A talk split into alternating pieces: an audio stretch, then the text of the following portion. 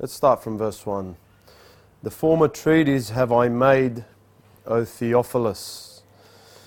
It is said that this was a letter written by Luke to uh, someone in authority named Theophilus. This is why it seems to be addressed to this Theophilus. But nevertheless, let's continue. Of all that Jesus began both to do and to teach until the day in which he was taken up, after that he, through the Holy Ghost, had given commandments unto the apostles whom he had chosen, to whom also he showed himself alive after his passion. It's amazing how it calls it his passion by many infallible proofs being seen of them forty days, and speaking of the things pertaining to the kingdom of God, and being assembled together with them, commanded them that they should not depart from Jerusalem, but wait for the promise of the Father, which he saith, Ye have heard of me. For John truly baptized with water, but he shall, but ye shall be baptized with the Holy Ghost not many days hence. And that baptism, uh, John said, is the baptism of the Holy Ghost and fire. And fire. When they therefore were come together, they asked of him, saying, Lord, wilt thou at this time restore again the kingdom to Israel? That's all the Jews wanted this kingdom, the kingdom, the kingdom, the kingdom. And so they naturally asked the question, knowing he is the Messiah, wilt thou at this time restore again the kingdom of Israel? And he said unto them, It is not for you to know the times or the seasons which the Father hath put in his own power. But verse 8 is going to be our text this evening. But ye shall receive power. After that, the Holy Ghost is come upon you and now notice these words here and ye shall be witnesses unto me, both in Jerusalem and in all Judea and in Samaria and unto the uttermost part of the earth. One commentator said concerning verse 8 that this was to be their work and what belonged to them and not to inquire about a temporal kingdom and the setting up of that and the times and seasons of it. Their business was to testify of the sufferings of Christ and the glory that followed, and to preach a crucified Jesus as the only Savior of lost sinners. They were not to stop and work out when the kingdom of God was to be ushered in, but what Jesus did tell them is that He wanted His disciples to go out and to be his witnesses. He says, You don't need to know these things in essence. It's not for you to know this, and this is what you need to know. You are going to be endued with power from on high. You are going to receive power from on high. This is talking about the Spirit of God. And when He comes and when you receive Him, you're going to be my witnesses. And this is what he wanted them to focus on. He gave this great commission, as we touched on a few weeks ago, but he's called his children, he's called the apostles, he's called the church to be witnesses unto him. And that's what he wants them to keep busy doing, to be a witness unto Jesus. He says, I'm going to give you power to do it. You know, the Spirit of God, when He came in Acts chapter 2, there were many things that were manifest, but it was all for the purpose of being a witness for Jesus Christ, to testify of the gospel of His grace, the gospel of the Lord Jesus Christ, that many would see and many would know what these men are preaching are being affirmed by signs and wonders which we had never seen before. This is no doubt of God. Of God. And this was the purpose. This was one of the things that we see demonstrated, no doubt about it, in Acts chapter 2. But what we see as a whole, the whole purpose of receiving the Spirit of God, to receive power, to receive ability. It's the same word where we would, where we would get the word dynamite from. For what purpose? To be a witness for Jesus Christ to use a phrase or use the phrase that's mentioned in the parable of the ten pounds that Jesus Christ is talking about here, you could probably put it this way. Yes, he's called them to be witnesses. You can probably look at it this way. He's called them to occupy until he comes. Occupy until he comes. Jesus, when's the kingdom? When are you going to restore the kingdom? You don't worry about that. I want you to be a witness. And this is what I'm sending you out to do. I'm not sending you out to work out the times and the seasons. You don't need to know about the times and the seasons. It's going to come. What I'm sending you out to do is to be my witnesses. And we see the locations. We've touched on this before in Jerusalem and in all Judea and Samaria and to the uttermost parts of the earth and making practical application. I'm not going to labor there again. But Jerusalem was where they were based. This is where the Spirit of God baptized them in the upper room and they were filled with the Holy Ghost. Uh, this is where the ministry or the preaching of the gospel with power began. And then it spread to Ju- Judea, the surrounding cities. Samaria, the forsaken place. This was a place where the Jews would walk around and never go through because they hated the Samaritans. They were half castes.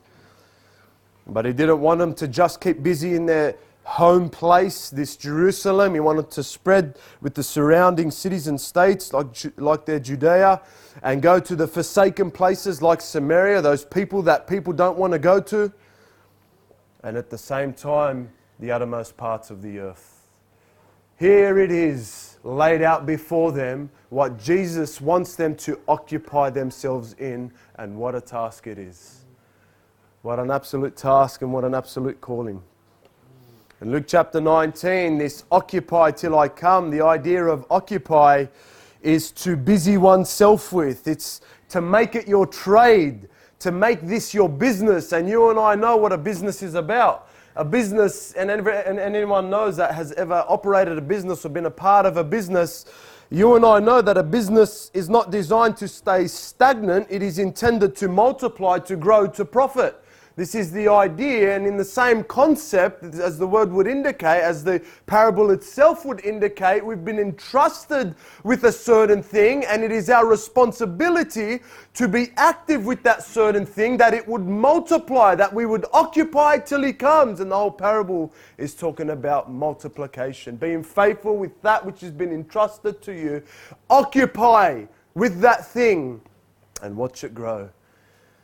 And that, in essence, in application in our text this evening, is Christ calling us to be witnesses unto Him. And as He has taught us, He has given to every one of us in the Scriptures grace sufficient by His Spirit to do those things that are set before us to do. And if ever there was a time where the disciples felt where they were in essence lacking in grace or there was a need or there was trouble or there, whatever may have arisen where they thought that they needed God that yes they understood they received the spirit of God but there were times like when they were brought especially in times of persecution they were being tested they were being threatened to stop preaching and teaching in the name of Jesus the very thing that Jesus sent them out to do and so they came before God. In Acts chapter 4 putting these threatenings, putting these things before God in heaven. And the Bible says that He filled them with the Holy Ghost.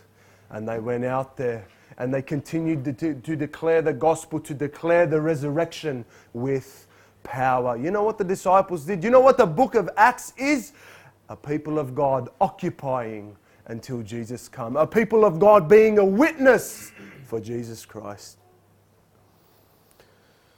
The believers to this day, one commentator said, have the same call and the same promise, but must observe also the same command to be witnesses of Christ, of His salvation to the uttermost parts of the earth. Brothers and sisters, the whole message tonight delivered unto you, that will be delivered unto you, is that we are called to be witnesses for Jesus Christ. We are called to be his witnesses. And I want to touch on throughout this what that kind of looks like. First, I want to look at the element, what we are called. What, what are we? What, is, what has God called us to be? Well, as already stated in Acts chapter 1, verse 8, we are called to be His witnesses. We are called to be his messengers. We are called to be those that testify of Jesus Christ. It's interesting to note that the same word for witness is the same word that we would understand in our English, English language to be martyrs. A martyr. You and I know what a martyr is. And you and I know every time we think of a martyr, oftentimes it wasn't a nice, smooth, easy death. It was something cruel, something horrendous. It was something absolutely brutal. It was oftentimes unjust. Why?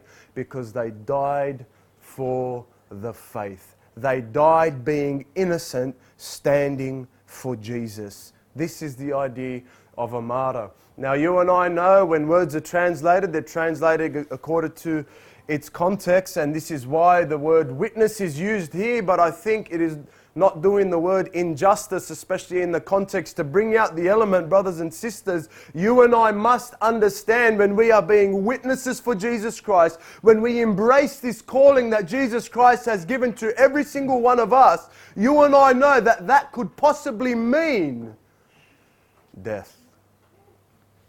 And this is why Jesus has called us to die before we actually perhaps may face death literally.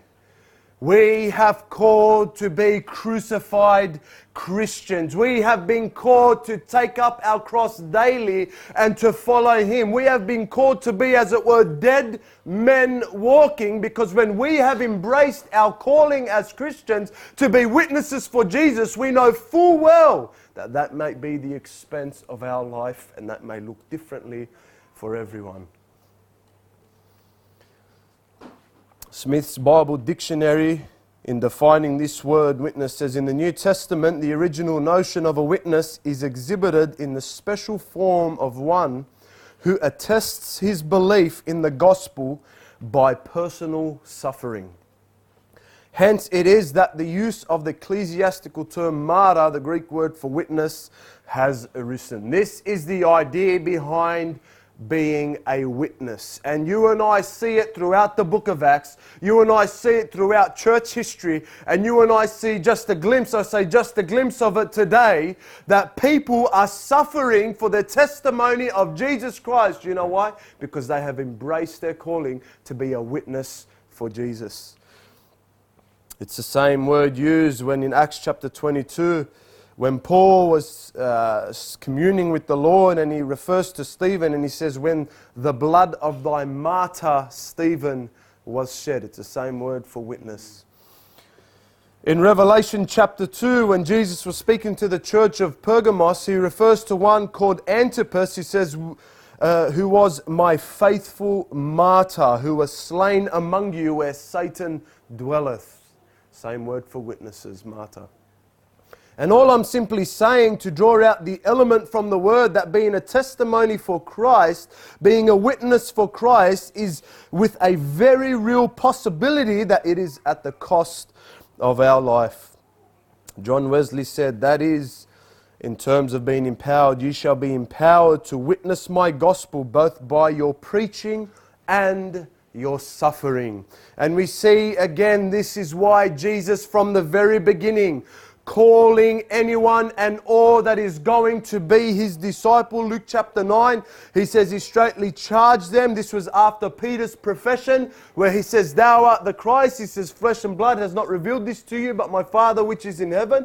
And he says, Don't share that with anyone for a certain reason. And then he goes on in the parallel passage in Luke chapter 9, and he says, the Son of Man must suffer many things and be rejected of the elders and chief priests and scribes and be slain and be raised the third day. This is what I've come to do and I must do it.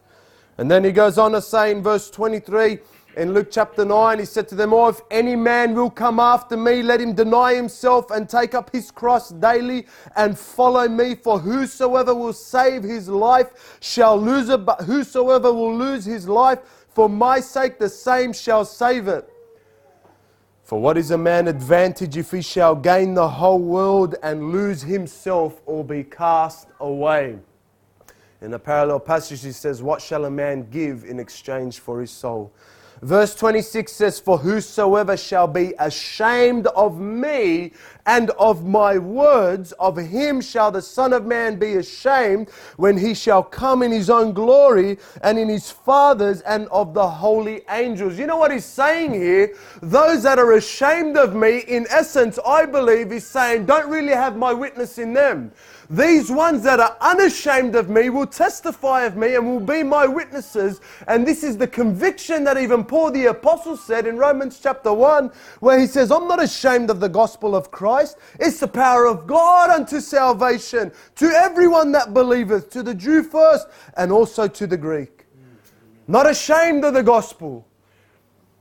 People wonder why. Who are these ones that if, if you're ashamed of him, he's going to be ashamed of you? And what does that mean? You see, when we read of Jesus speaking like this, especially to his disciples, my friends, oftentimes at this time Judas was around, but you must understand it wasn't just his disciples around constantly, even though he was addressing his disciples. He was educating his disciples. He was showing his disciples to have discernment as well. And these ones that will be ashamed of Christ, I believe what it's indicating to us don't really know Christ. And this is what Romans chapter 10, I believe, in its historical context, talks about that if you shall confess with your mouth the Lord Jesus and believe in thy heart that, that, that, Christ, uh, that God has raised him from the dead, thou shalt be saved. This was in the midst of a persecuted time of, of, of if you were to actually confess Christ, you were a Christian. But for those that would not confess Christ with their lips, was evidence that they weren't a Christian. In the face of persecution, it showed out who they really were. Like that second soil, I believe it is. They received the joy with, they, they received the word with joy and dureth for a while, it says. They went on for a little bit. But as soon as persecution came, they got offended. See you later. No fruit came of that profession. No fruit came of it, even though it may have seen they were around for a while.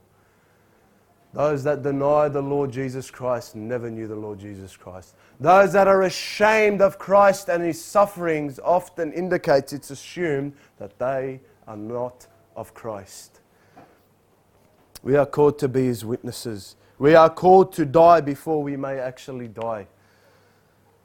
2 Timothy chapter 3 Yea, and all that live godly in Christ Jesus shall suffer persecution. Turn with me to Philippians chapter 1.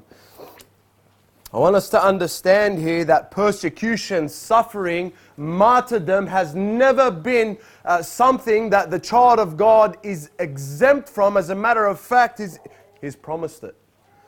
He's promised it. And must be expected. It must be something that is received and embraced that comes with the gospel, with being a Christian. And in Philippians chapter 1, I want us to notice this here. When Paul was facing persecution, and brothers and sisters, you and I have read of what he has faced.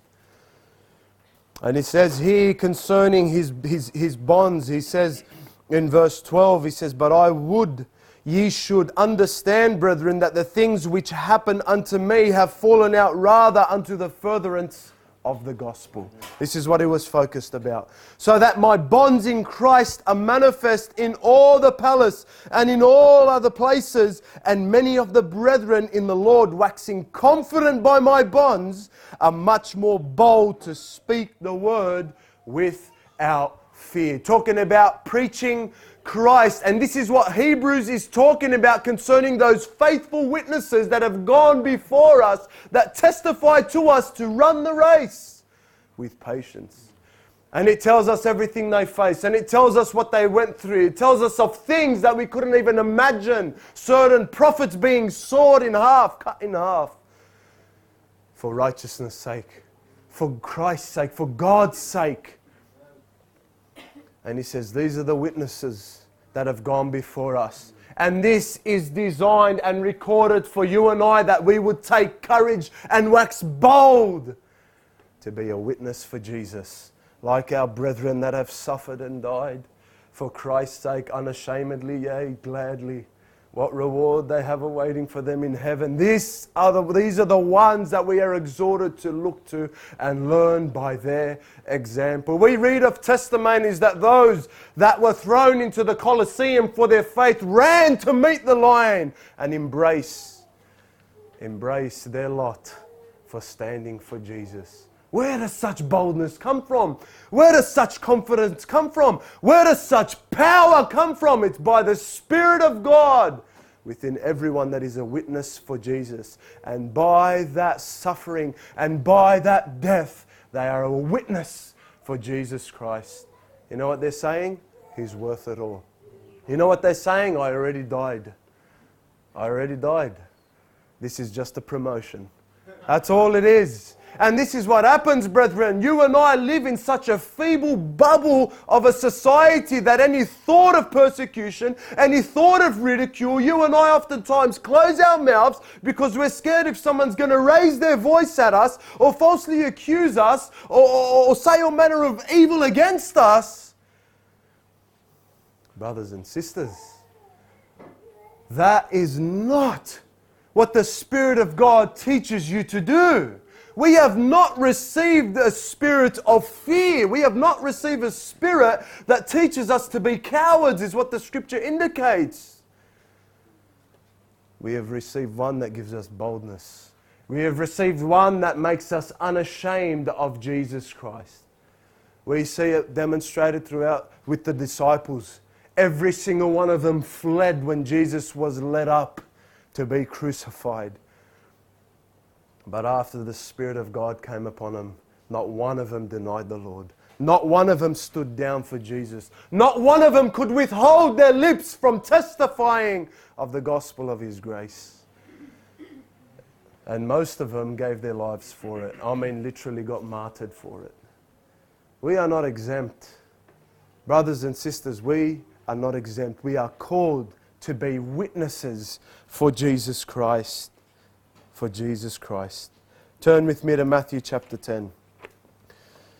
Please, I, want you to really get this what being a witness involves. We are called to be a witness, but I really want you to understand what being a witness involves. You see, brothers and sisters, uh, it's, it's not just simply about, and we're going to get there, about sharing in words the gospel and living a, a, a, a, Christian lifestyle. But, brothers and sisters, you and I must understand that when we are active, when we are occupying, when we are making being a witness our business, this is our work that we are employed in.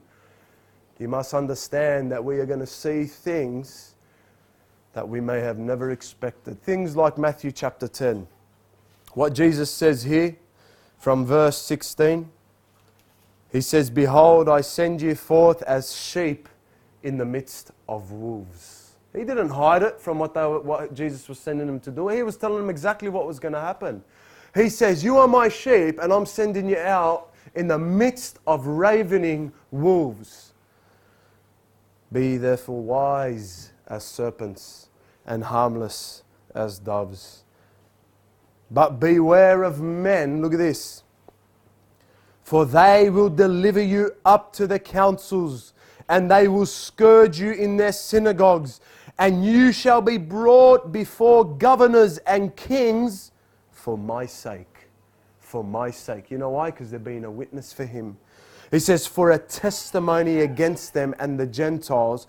But when they deliver you up, take no thought how or what ye shall speak for it shall be given you in that same hour what ye shall speak.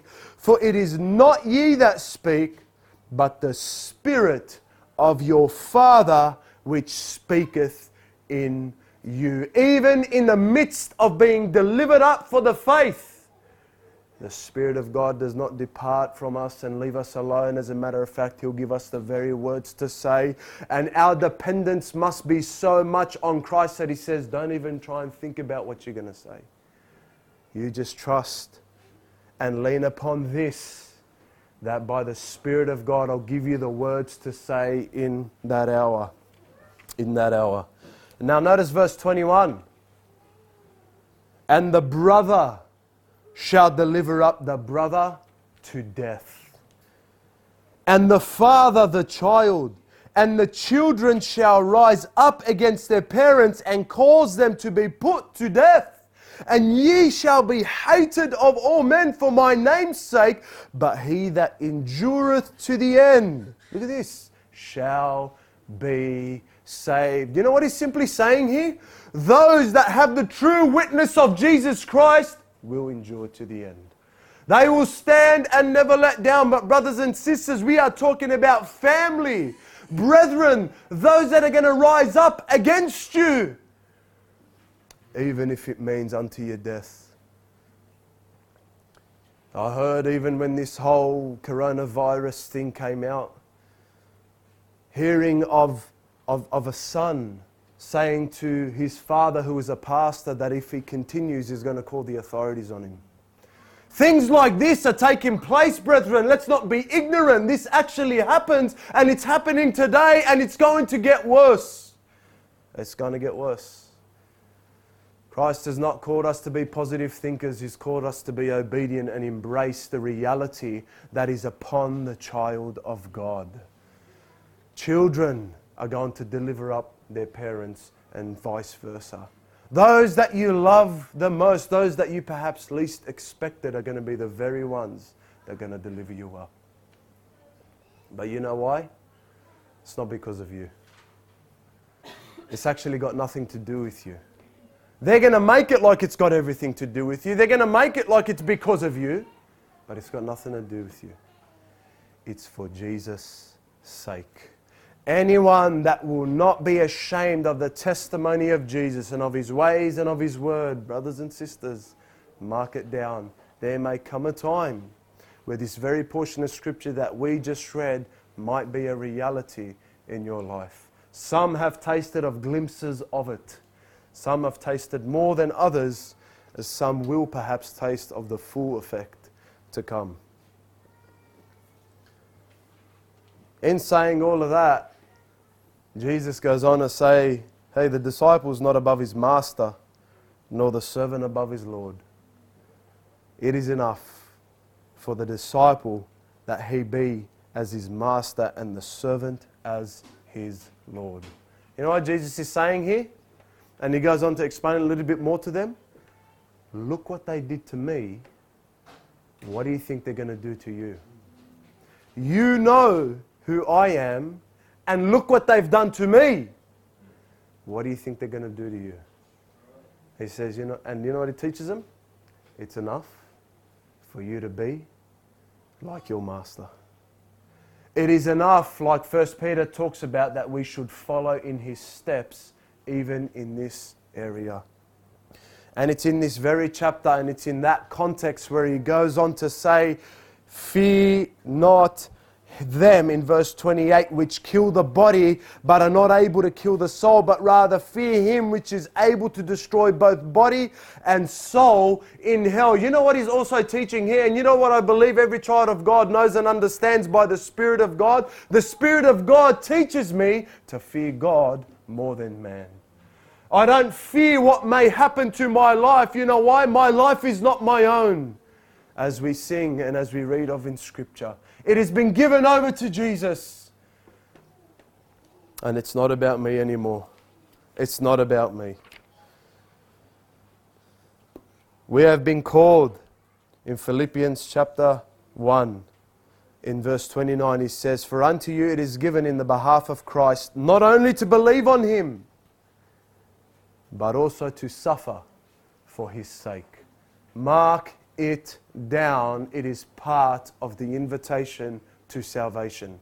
It's part of the invitation of being disciples. What are we? We're called to be his messengers, we're called to be his martyrs, we're called to be his witnesses. His witnesses, all right, natural question that follows. Well, what do we share? What are we testifying of? What's the message? And the message is simple in 1 Corinthians 15. We are called to share the gospel. We are called to share the gospel. 1 Corinthians 15 lays out what the gospel is to us, uh, to us very clearly.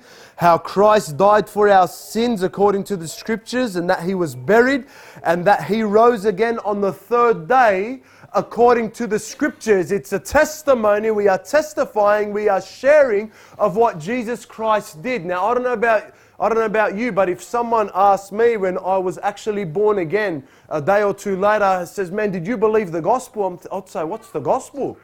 even though I can tell you what I believed, which was the gospel, but I wasn't familiar with the terminology of what the gospel is.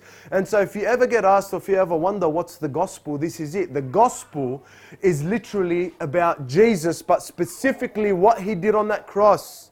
And as 1 Corinthians 15 defines it for us again, how Christ died for our sins according to the scriptures, and that he was buried and that he arose again the third day according to the scriptures that's the gospel, brothers and sisters. That's what we're called to declare. And one thing that we are not to neglect in our preaching or sharing and being a witness and testimony of the gospel is the resurrection of Jesus Christ. For he goes on to say in the same chapter, if Christ be not risen, then is our preaching vain. And your faith is also vain. He says, Yea, and we are found false witnesses of God. The resurrection of Jesus Christ is everything about the gospel. It shows that Jesus Christ was not like Muhammad, and Jesus Christ is not like Buddha, and Jesus Christ is not like any other religious or leader, a figure that was elevated, that, that started some sort of religion or movement or following. Jesus Christ does not compare to any of them, every single one of them, regardless what claims they made, regardless what kind of following they have, regardless what kind of impact there still remains today. Jesus is above every single one of them. You know why? Every single one of them died in their sin and they're still dead and gone and corrupting. But you know what Jesus, you know Jesus? Jesus rose again. You go to that tomb, he's not there, my friends. He is not there. He is a risen Savior. He's not a dead religious leader. He's a risen Savior. It's the resurrection that shows us He has conquered death and that we may have freedom and deliverance from sin and from death and one day from hell. That's what we find in our resurrected Lord. Not only the fulfilling of prophecy, like he said it, but this is the gospel. This is the testimony. This is in Acts. You read, oftentimes they testified of the resurrection of Jesus. Paul would say, I am being persecuted for believing in the resurrection of the dead. The resurrection is very crucial to the gospel and must not be neglected. But the gospel is our message. The gospel is what we shared. The gospel is what we're sent out specifically to tell people about what about Jesus and about what he's done. It's in scripture it has different uh, terms and recognizes different terms. It's called the gospel of the kingdom. It's also called the gospel of the kingdom of god. The gospel of the grace of god. It's the gospel of god. It's the gospel of his son. It's the gospel of christ Paul calls it my gospel. He embraced it as his gospel that he wasn't ashamed of. The gospel of peace. It's Christ's gospel in 2 Corinthians. The gospel of the uncircumcision, it's the gospel of the circumcision. In other words, it's for the Jew and the Gentile. Everyone is in need of the gospel. It's the gospel of your salvation. It's the gospel of our Lord Jesus. It's the glorious gospel of the blessed God, 1 Timothy says. And Revelation says it's the everlasting gospel. It's that gospel we are share, we have been given and entrusted with to go out there and to share. We are called to be witnesses, to deliver a message. And that message is the gospel. It's Jesus and what he did. Brothers and sisters, this is our witness and this is what it's all about. And I want to tell you some things now that will help correct and realign or re establish some motives and I want us to understand this when we are called to be witnesses, it's not about my testimony so much as it is about the gospel that saved me. It's not about getting them into the church so much as it is about hearing the gospel being preached from the pulpit. It's not about my upright lifestyle that's going to win people to Jesus so much as it is the fact that it's reflecting what the gospel has done to me. It's not for me to glory in, it's for me to point everyone to Jesus and say, it's because of Him. My testimony is saying, man, this is what I was, but Jesus found me. He saved someone like me, and He can save you. It's all about Him. It's not about me. It's not about my testimony. It's not about all my wickedness. It's about how the Savior had mercy upon a wretch like me. Brothers and sisters, we are not called to get as many people as we can into church. And this is why some of, some of you have probably heard us say it, and, and many of us have said it out there on the streets when we're going out to be a testimony. Oftentimes, after spending uh, uh, long periods of time telling people about Jesus, they got no idea the name of our church. They got no idea the name of our fellowship. Why? We're not pointing people to church. I'm not undermining church. This is God's ordinances. This is God's bride. She, she's to be pure, and I'm not undermining I'm all for the church. Please don't misunderstand me, but Christ is not not called us to call people to go to church, He's called them to come to Christ. And so, if we're bringing people to church, we're calling them to come and hear the gospel. This is the purpose. It's not about numbers. Let's not mix our motives. Let's not mix our whole point. Let's not mix what we have been called to be and to do. We are called to be witnesses of the gospel. It's about the gospel. It's about Jesus, it's about calling people to come to Christ. The whole point in mentioning those things is to keep the purpose of doing those uh, is to keep the purpose of doing those things the main purpose, which is to preach Christ. He is the purpose of our preaching. 2 Corinthians 4 5, Paul said, We preach not ourselves, but Christ Jesus our Lord, uh, the Lord and ourselves your servants for Jesus' sake in 1 Corinthians chapter 9. For though I preach the gospel, I have nothing to glory of, for necessity is laid upon me. Yea, woe is unto me if I preach not the gospel. He is the purpose of our preaching. He is the one that we lift up because there are certain ones that may be in the midst, like those that came to the disciples and says, Sirs, we would see Jesus. And so the obligation upon the preacher is to lift up Jesus and specifically the gospel. Here's the purpose of our preaching. Here's the purpose of our ministry. Acts chapter 20, verse 24. But none of those things move me, Paul said. Neither count I my life dear unto myself, so that I might finish my course with joy and the ministry which I have received of the Lord Jesus, what? To testify the gospel of the grace of God is the purpose of our ministry. He says, I thank God in Philippians upon every remembrance of you always in every prayer of mine for you all, making requests with joy for your fellowship in the gospel until, from the first day until now. They were engrossed in the gospel. The purpose of the ministry is about the gospel. And you know what? He is the purpose of our life. The gospel is our life. We already uh, read it in Matthew, uh, excuse me, in, in Matthew chapter 10, but turn with me to Mark chapter 10, and I want us to notice this here.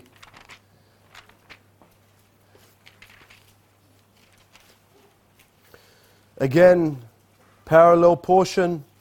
It's almost speaking the same language here, but I want us to notice from uh, Mark chapter 10 and verse from verse 28. And he says, Then Peter began to say unto him, Lo, we have left all and have followed thee. And Jesus answered and said, Verily, verily, I say unto you, there is no man that hath left house, or brethren, or sisters, or father, or mother, or wife, or children, or lands, notice this now, for my sake and the gospel's but he shall receive an hundredfold now in this time houses and brethren, sisters, mothers, and children, and lands with persecutions. It's not without it. And in the world to come, eternal life. It is for his sake, it is for the gospel's sake. Why did these ones uh, why is, what's this exhortation for? You know why? Because people have made Jesus their life. Christ, who is our life. These ones that have made Jesus their life, these ones that have made the gospel is all they live and breathe, it's cost them a lot. It's cost them a lot. Beware of this kind of preaching that says there is no cost in discipleship. Beware of this kind of preaching that it's almost like Jesus is to be tacked onto your life so you can have a prosperous and better life. My friends, you take Jesus into your life, you might lose everything physically. but gain all the riches in all eternity. It doesn't even compare. But understand there is a cost and understand that He is the reason why we do it.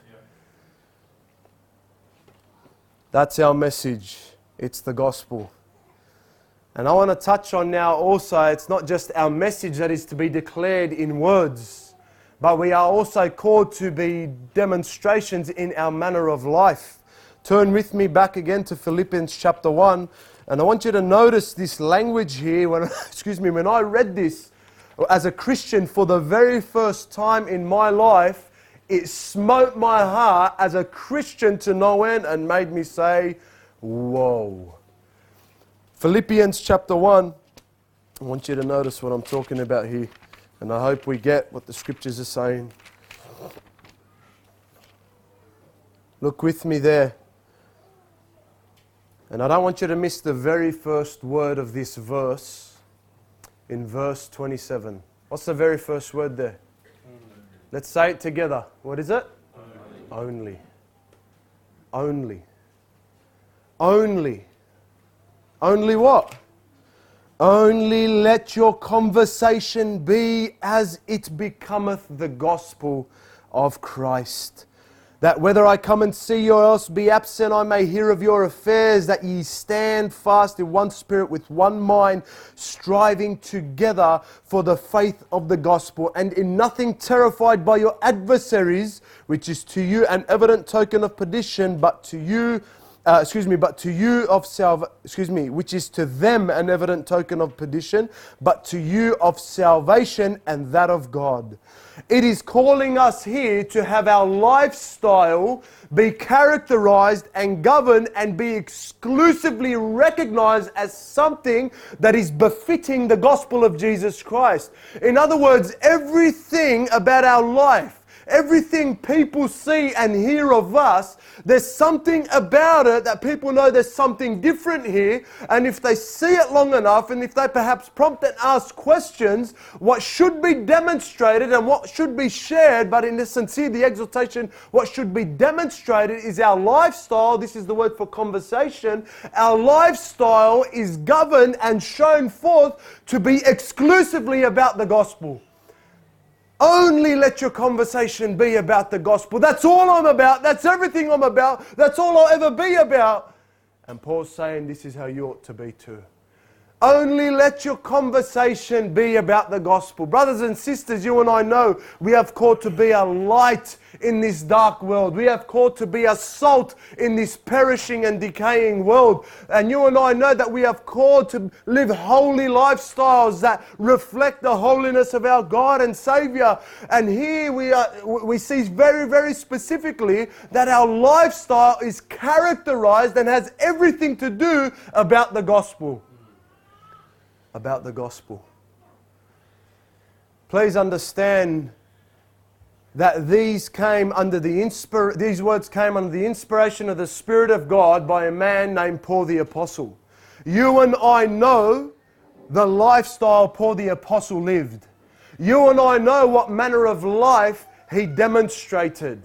You know, there's a lot of preaching that goes on today that, that, that says the right things and it sounds good and it sounds solid and it sounds strong, but when you look at their manner of life, it's confusing. They say the right things, but they live another way. And the man that said these words literally gave his whole life to God. And he understood that he had a calling as an apostle, and not all were called to be apostles, but everyone is called to have a lifestyle characterized exclusively governed by everything that is befitting of the gospel of Jesus Christ. And when we look at the lifestyle of Paul the apostle, my friends, what he went through, what a lifestyle he lived. What sacrifices? Did he have liberty? Absolutely. He says, but I don't care about my liberty. I'm going to get rid of my liberty so I can win some, so that some would be saved. Oh, things are lawful for me. Yeah, there are things that I can do, but I'm not going to do them. You know why? It doesn't encourage you. So I'm not going to do it. This is what the conversation is. It's not about having people over for a hundred dinners, and I'm not undermining that. That's where most of the ministry must take place, not to neglect the streets and everything else. Brothers and sisters, most of the preaching takes place at our dining table. I'm not undermining that, but please understand it's not about get them over for dinners and dinners and dinners and dinners and then I'll tell them about Jesus. No! Everything about your life from the get go and the whole way through is all about the gospel. It's all about Jesus. Everyone that knows you ought to know that this man can't stop talking about Jesus. Oh, here he goes again. Oh, tell him about Jesus. Tell him how he needs to repent of his sins. Oh, yeah, he needs that tract. Why? Because the lifestyle, my conversation, our conversation, brothers and sisters, we are called not to be like this world. We are not called to embrace the philosophies of this world. We are called to let the gospel get a grip of us, even as Christians, and let that govern our lifestyle. And this is why, even in work, it's not about work. And this is why that those that have made the gospel their lifestyle, this is why even at work they're always ready to be a witness for Christ. As a matter of fact, they often initiate the conversation. As a matter of fact, before they leave the job, most of the times they might leave a tract and say, look, this, this has been a blessing to me uh, and I just want to give it to you. It's about Jesus. And it's about what he did for you and how you can be saved from your sin. You know why those things happen? It's not because it's a religious duty. It's because that person has a conviction that my whole life is about Jesus and I just want others to know about Jesus. The gospel has changed me. Look what it's done. And I can't hide it from others. Only let your conversation be that which becometh the gospel. It's, yes, the manner of life. I'm all for lifestyle evangelism, but a biblical lifestyle evangelism. It doesn't nullify saying the words. Christ preserve, God preserved the words of the gospel for us to share. They go hand in hand. 1 Corinthians chapter 9. Listen to what Paul says. For if I do this thing willingly, I have a reward, but if against my will, a dispensation of the gospel is committed unto me. He says, What is my reward then? Verily, that when I preach the gospel, I may make the gospel of Christ without charge, that I abuse not my power in the gospel. For though I be free from all men, yet have I made myself servant unto all that I might gain the more. And this is where it says, As a Jew, I became as a Jew, that I might gain the Jews. To them that are under the law, as under the law, that I might gain them that are under the law. To them that are without the law, as without the law being not without the law to God, but under the law to Christ, that I might gain them that are without the law. To the weak became I as weak, and that I may gain the weak. I made I am made all things to all men, that I might by all means save some. And this I do, he says. He says, You know why I'm doing this? He says, This I do for the gospel's sake that I might be partaker thereof with you. You know what that lifestyle, the manner of life looks like when you're, the, the gospel has gripped you and you live a lifestyle that is befitting the gospel? It looks like laying down your life for others.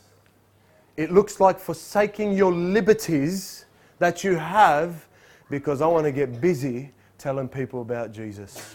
Can I do things? Absolutely. But you know what? I love this, this. I love this more. I love this message more. I love my Savior more. I love souls more than my liberty. I love the brethren more than my liberty. And so, you know what?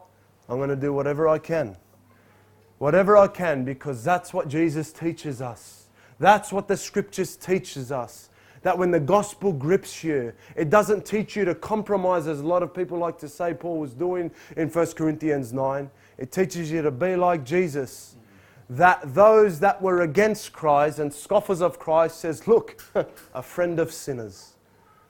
That was a title given by his enemies. You know why? He was always around sinners. Was he sinning? God forbid. Was he condoning sin? God forbid. He actually set a standard now go and sin no more. He was not there giving into their sins to win them. No, my friends but he was there to win them nonetheless.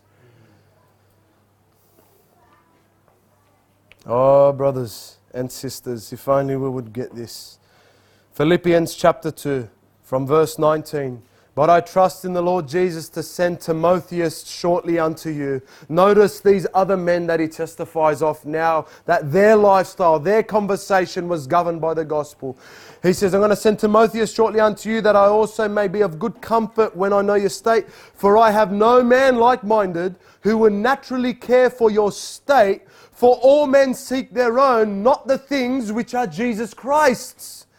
But ye know the proof of him. You know the testimony of Timotheus, that as a son with the Father he hath served with me in the gospel. Him therefore I hope to send presently, so soon as I shall see how it will go with me. But I trust in the Lord that I also myself shall come shortly. He says, Yet I suppose that necessary to send Epaphroditus, my brother, he's another sweet Christian, and companion in labor, and fellow soldier, but your messenger and he that ministered to my wants. You know what he's saying here? These are the kind of people that live for the gospel. And you know, there's a detail there. I don't know about you, but that convicts every one of us. He says in verse 21 in Philippians chapter 2 For all men seek their own, and not the things which are Jesus Christ's. You know what Christians have confused today? As long as I'm not sinning, as, I'm, as long as I'm not a drunkard, as, I'm not, as long as I'm not fornicating, as long as I'm not taking drugs, what am I doing? I'm working hard to provide more for my family. And their life is constantly governed about work and, and, and, and building themselves up and having a million dollars in the account. And I'm not talking about having things of wealth. We read that in the scriptures, and those whose hearts God got a grip of, they're just ready to give it away whenever God touches on it and wants them to. I'm not talking about that. But, brothers and sisters, we are not called to seek our own. We are not called to build up our lives. This life is not about us. But how often our life is governed about things that we do for ourselves, it's about us. We're seeking our own. This is why Jesus says, You cannot serve God and mammon. You can't live for God and live for money. And why do I say money? I know there are many things that can come under the category of uh, all men seek their own. I understand that, but the reason why I touch on money, because you and I know, like the scripture says, the love of money is the root of all evil. And you have Christians, born again Christians, that their lifestyle is not only that which becometh the gospel. As a matter of fact, what you see mostly upon their life, it's about money. It's about money. And they give here and there and they appease, but they go back for the money. They're seeking their own. God doesn't care about your money in that sense. Because when God gets a grip of your heart, brothers and sisters, you and I know it's got nothing to do with money. Whether it's a million or a dollar. You know what God said? You know what He taught His disciples? Hey, look at that widow there. Look at that one that gave those two mites. You know, she gave more than everyone. Brothers and sisters, let us not embrace the philosophy of the world. Let us not be entangled with the affairs of this life. We must be very careful that we do not be characterized as people that simply seek their own and talk about Jesus here and there. Our lifestyle, our manner of life must be fitting the gospel, the gospel of our Lord Jesus Christ. We see it demonstrated in Acts chapter 2. People were getting saved.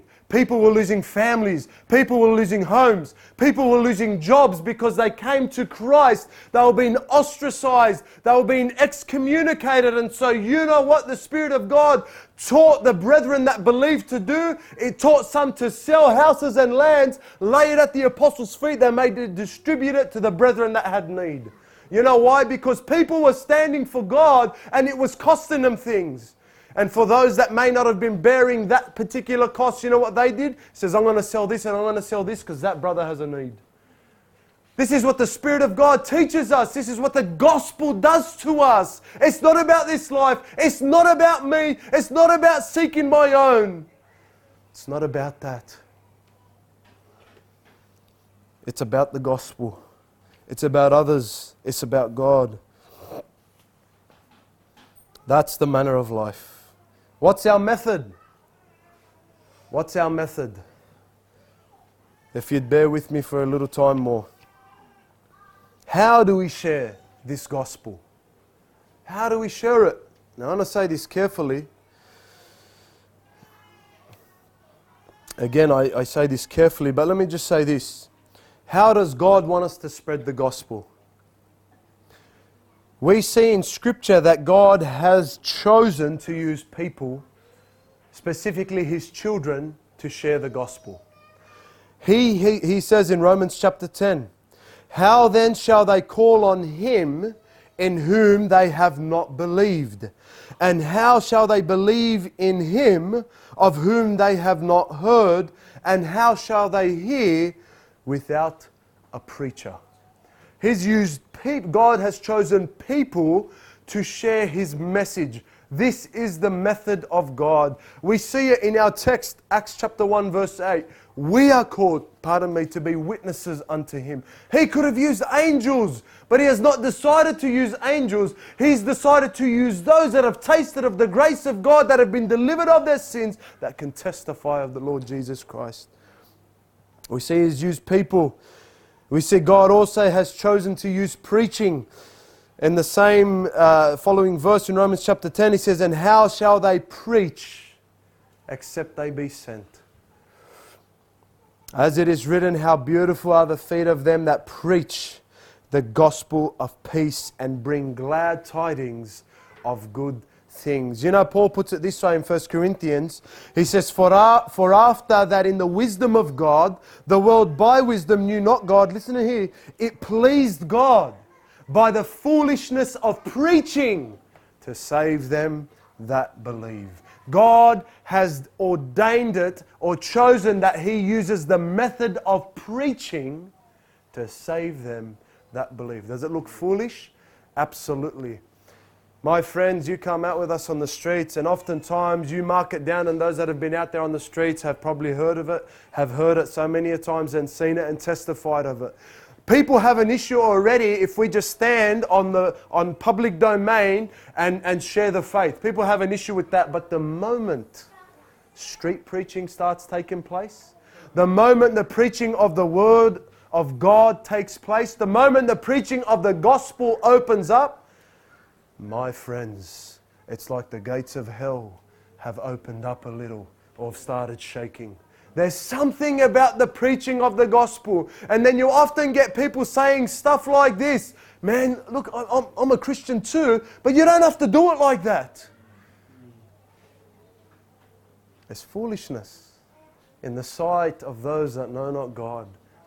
How sad it is for those that say they do know God still count it to be foolish and they're ashamed of it.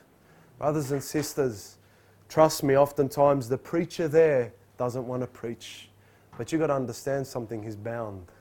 You've got to understand there is a necessity laid upon him, and there's almost a sense of condemnation if I do not do it.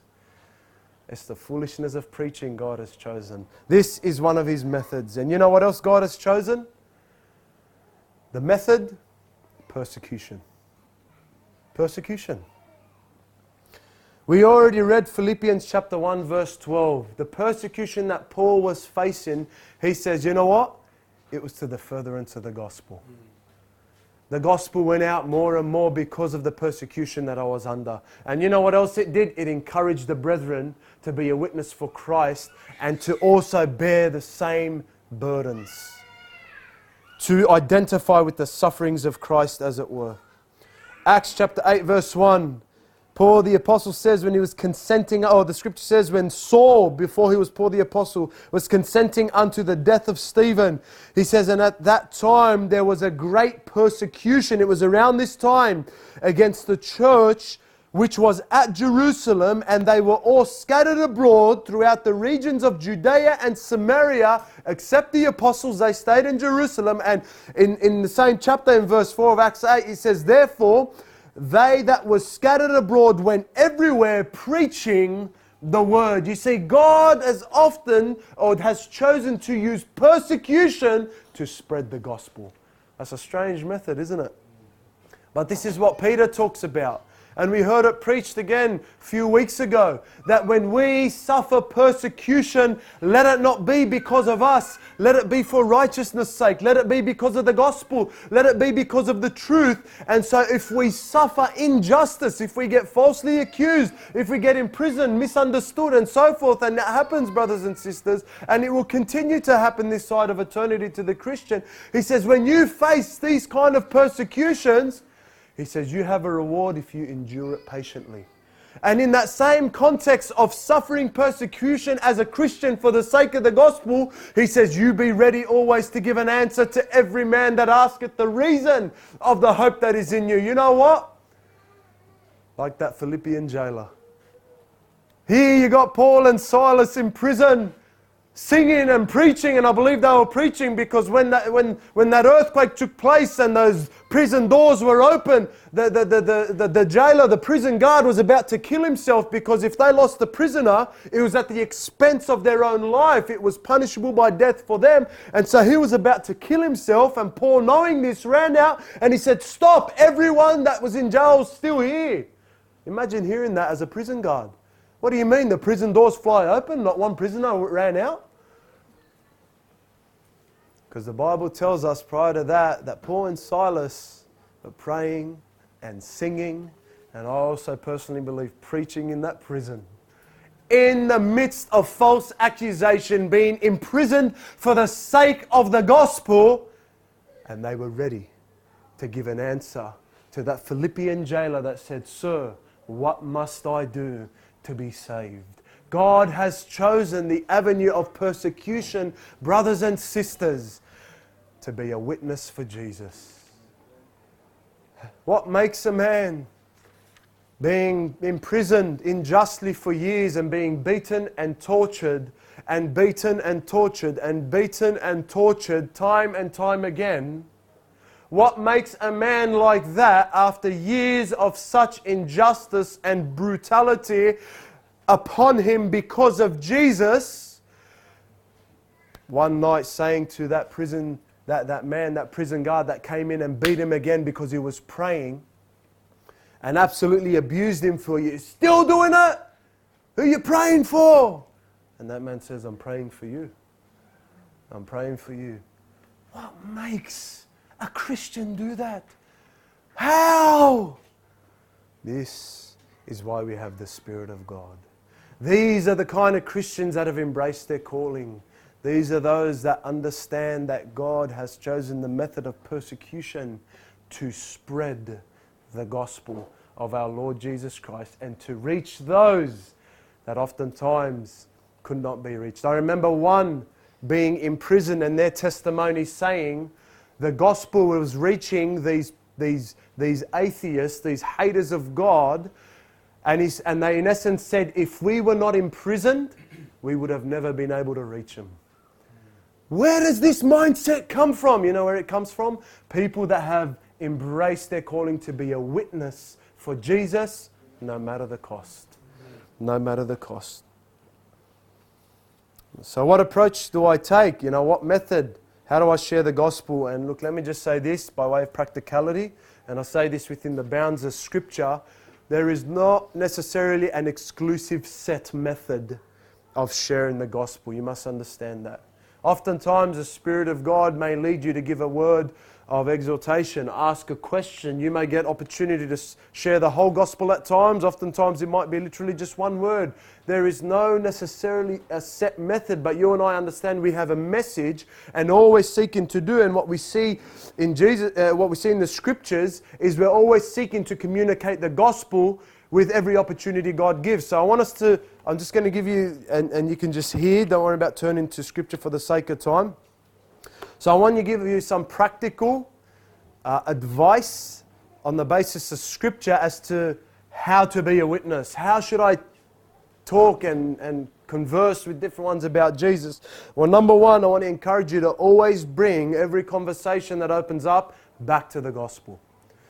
Bring it back to Jesus. Bring it back to the gospel. Now, you and I know conversations can start and go on a big tangent and start talking about the prime minister and start talking about this president and start talking about this, this and that and this theory and that concept and da, da, da, and it can be absolutely endless. And look, I'm not saying, you know, oh, just forget about it all. God may lead you to answer those questions perhaps, but let your focus be every time in every conversation, God, give me wisdom to answer this question, but to bring it back to Jesus, to bring it back to the gospel, to bring it back to the death, burial, and resurrection, to bring it back to helping this person see their sin in need of a Savior.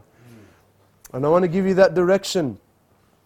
This is what we see the pattern of Scripture. Even their sermons that they preached started with the prophecies and then ended up talking about Jesus being the fulfillment of the prophecy. Philip, as well, talking to that Ethiopian eunuch in Acts chapter 8, began in the prophecy of Isaiah and he preached Christ.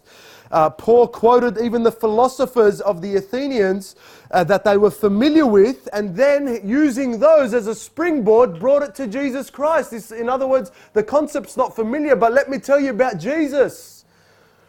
Stephen began with Abraham and the history of deliverers, Joseph, excuse me, Joseph, Moses, Joshua, even mentioning David and Solomon, and he brought it back eventually to Jesus. This is what we see in the scriptures that somehow and every time they're going out to preach the gospel, but everything they seek to do, they try and bring the conversation and the opportunity back to Jesus. So that's one way of practical exhortation. Secondly, focus on three specific teachings in scripture, and I believe just if you get confident and grounded in these three specific teachings of scripture, you will be able to address and cover almost every religion even if you don't know a thing about it. And one of those, and the very first thing, is salvation by grace through faith. Be established in salvation by grace through faith. This is strongly an obvious connection with the gospel. That we are not saved by works, we are saved by grace through faith not of works, lest any man should boast. This addresses so many religions that often and almost every one of them testify of some sort of works based system for you to get to heaven. And so, for you to be able to reach ones like this, be grounded in the scriptures and confident about salvation by grace through faith. Also, I want to exhort you to be grounded in the scriptures concerning the security of our salvation. We often call it the assurance of our salvation. Why? Because many a people that may preach a gospel or preach Jesus often share that you can lose or leave your salvation. My friends, salvation is not salvation if such things was possible according to the scriptures. And the scriptures teaches that you will never perish if you are a child of God. And so be grounded in this the salvation by grace through faith, the assurance of salvation. You cannot lose it. This is the confidence that we have in Christ according to 1 John chapter 5. And this gives us confidence to show and share a sure hope of deliverance for all men. This is what the gospel's intended to do. And thirdly, I want you to be grounded and exhort you to be grounded in the teachings of the scripture of Jesus being God. Now, the reason why I emphasize that as well is because Jesus said in John chapter 8, in the context of Him telling them that He was from all eternity, that if you do not believe that He is, you're going to die in your sin. You're going to die in your sin. And so be grounded and, and, and, and confident in sharing from Scripture and knowing yourself from Scripture that I don't just know the truth that Jesus is God, I know the Scripture teaches it, and here is where it says it.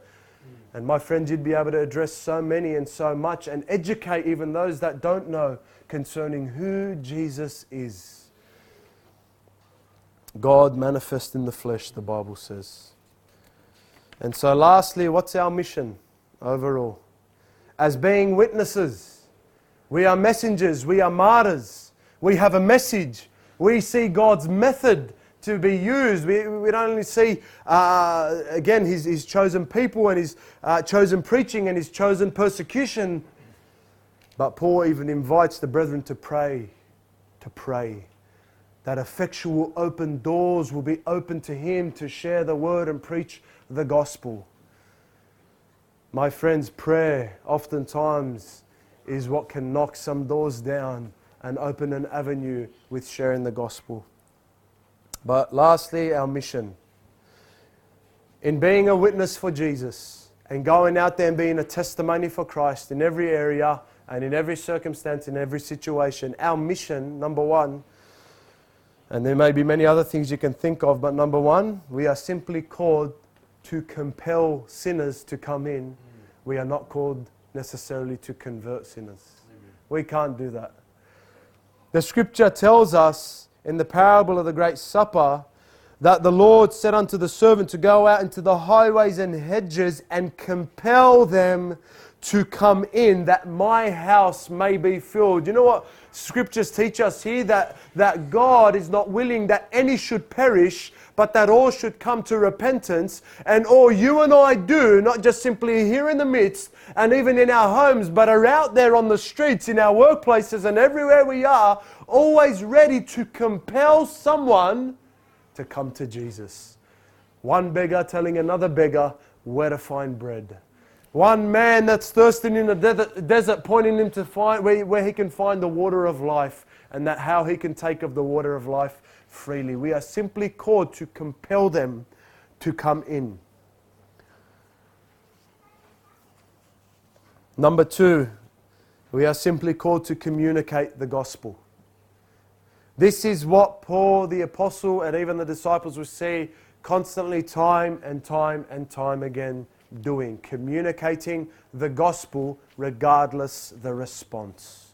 We are not responsible for how someone responds to the gospel. We must be careful in how God is leading us to approach every situation. I understand this, but we are not responsible of how someone responds to the gospel, but we are responsible and have been committed the gospel to communicate it. Even Paul sharing his testimony with King Agrippa how he was testifying to King Agrippa how Jesus was sending him even to the Gentiles, and he says to do this.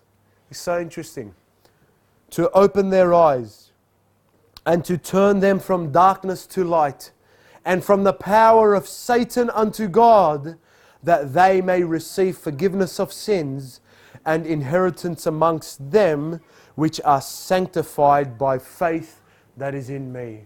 He says, You know what I've been called to do, King Agrippa? I've been called to share the gospel. This is the vision that Jesus gave me, and he says, I've not disobeyed the heavenly vision. I've gone out to share the gospel, and he says, King Agrippa, this is why I'm standing before you now. Because I'm in prison for the gospel's sake, and I'm telling you because I'm bound to tell the gospel.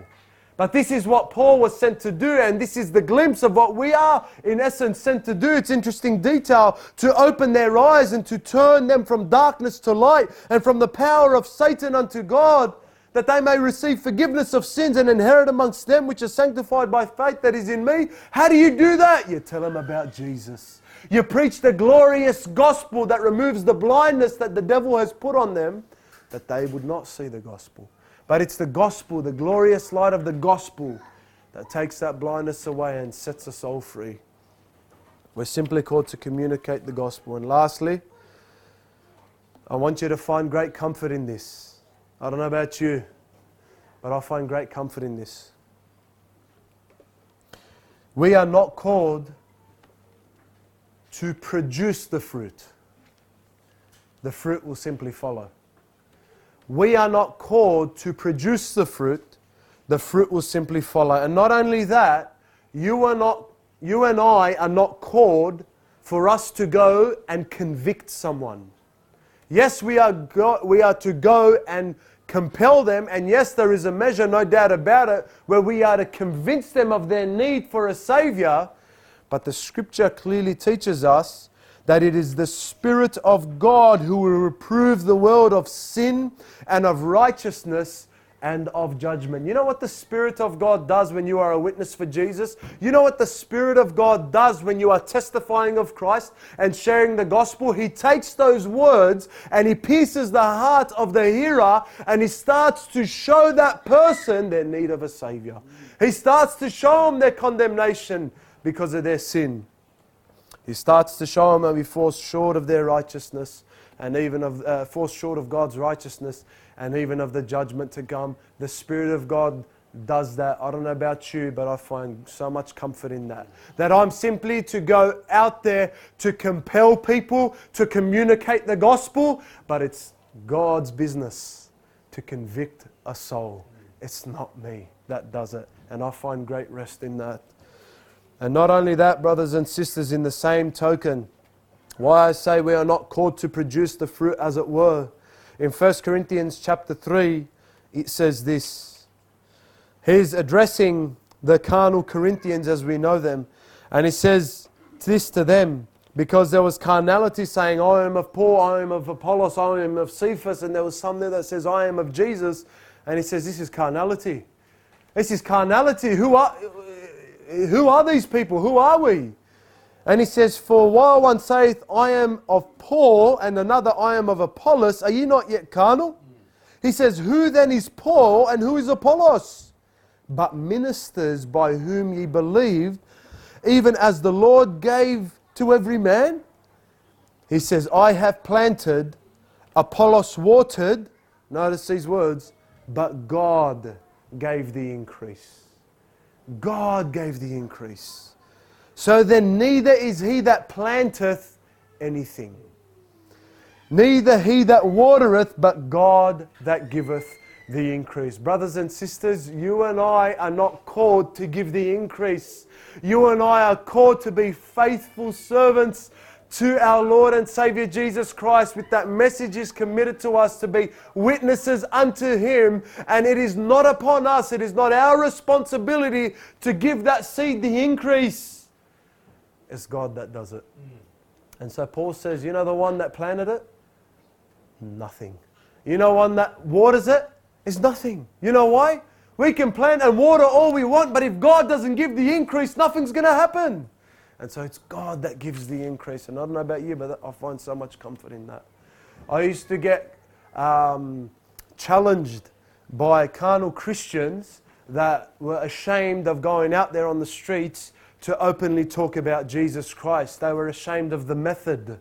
I, I would, to, to be completely fair, they were ashamed of the method of going out to tell people about Jesus Christ. You know why? Because they got falsely accused and screamed at and you're made to look like a spectacle before others. And you know what they'll say? Stuff like this What fruit have you seen from it? What fruit has come of your soul winning ministry?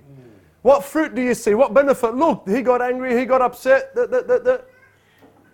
But you know what they can't see? They can't see that person that's sitting behind you that you haven't seen, that's been sitting there and listening the whole time to the preaching that you've been preaching. And you know, God's encouraged my heart so many times like that. I'll never forget it. I was so ashamed of being out there on the streets. And I remember the first time I ever hit the streets to go soul winning, I walked uh, out and we finally got there to the streets. And here are people wearing scripture shirts. Uh, here are people that have signs and banners. Here are people that have tracts and they're standing in a group.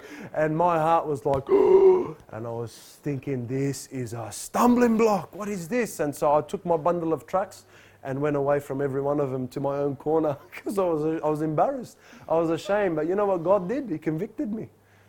Why are you ashamed of my people? Why are you ashamed of those that are unashamed of me? Look at all these people being uh, unashamed of what they love and why are you ashamed of my children that love me? And look, they got these banners, and it's not about the banners, by the way. And God dealt with me because I was ashamed. I was embarrassed. I was a baby in Christ. I said, You're right, Lord. You're right. And so, you know what, I, you know what happened the next week? I went out there again and I said, okay, Lord, I'm going to stay with them. And I don't know how it happened, but somehow I ended up holding the biggest sign that they had. and it was like a week or two after that, and, and leading up to that, God was burdening me. Now, I know not everyone's. Um, you know, called to this, but God was burdening me to be unashamed and lift up my voice for Him on those streets. And I felt like an absolute fool. And I remember the first time I street preached, my voice was croaky, I was stuttering, I think I was repeating so much, and I was so nervous. But I remember leaving there knowing that God was well pleased. And God taught me and God grew me. And after being challenged so many times, what good does it do? What good does it do? What good does it do? What good does it do? I'll never forget that one night standing on the corner there in Town Hall in George Street, uh, in George Street, preaching and preaching and preaching and these things ringing through my mind. What good does it do? What good does it do? And I remember stopping, and I, I, was, I almost had almost given into that. And I never forget this two young couple coming up to me saying, and I don't know how long I was preaching for, it was a long time, and they came up to me and says, uh, you know, can we ask you some things? We've been sitting there the whole time listening to you, and I had no idea that they were sitting there listening to me the whole time. And they actually had some genuine, sincere questions about the things of Christ. And so a friend of mine was there that was able to help them and speak to them. And you know what I did? I just kept preaching. You know why? Because God encouraged me. It's not for me to look at the results and the fruit. That's up to God. I'm just simply called to be faithful with God, what, with what God wants me to do. Being unashamed of Him. Leave the increase to God.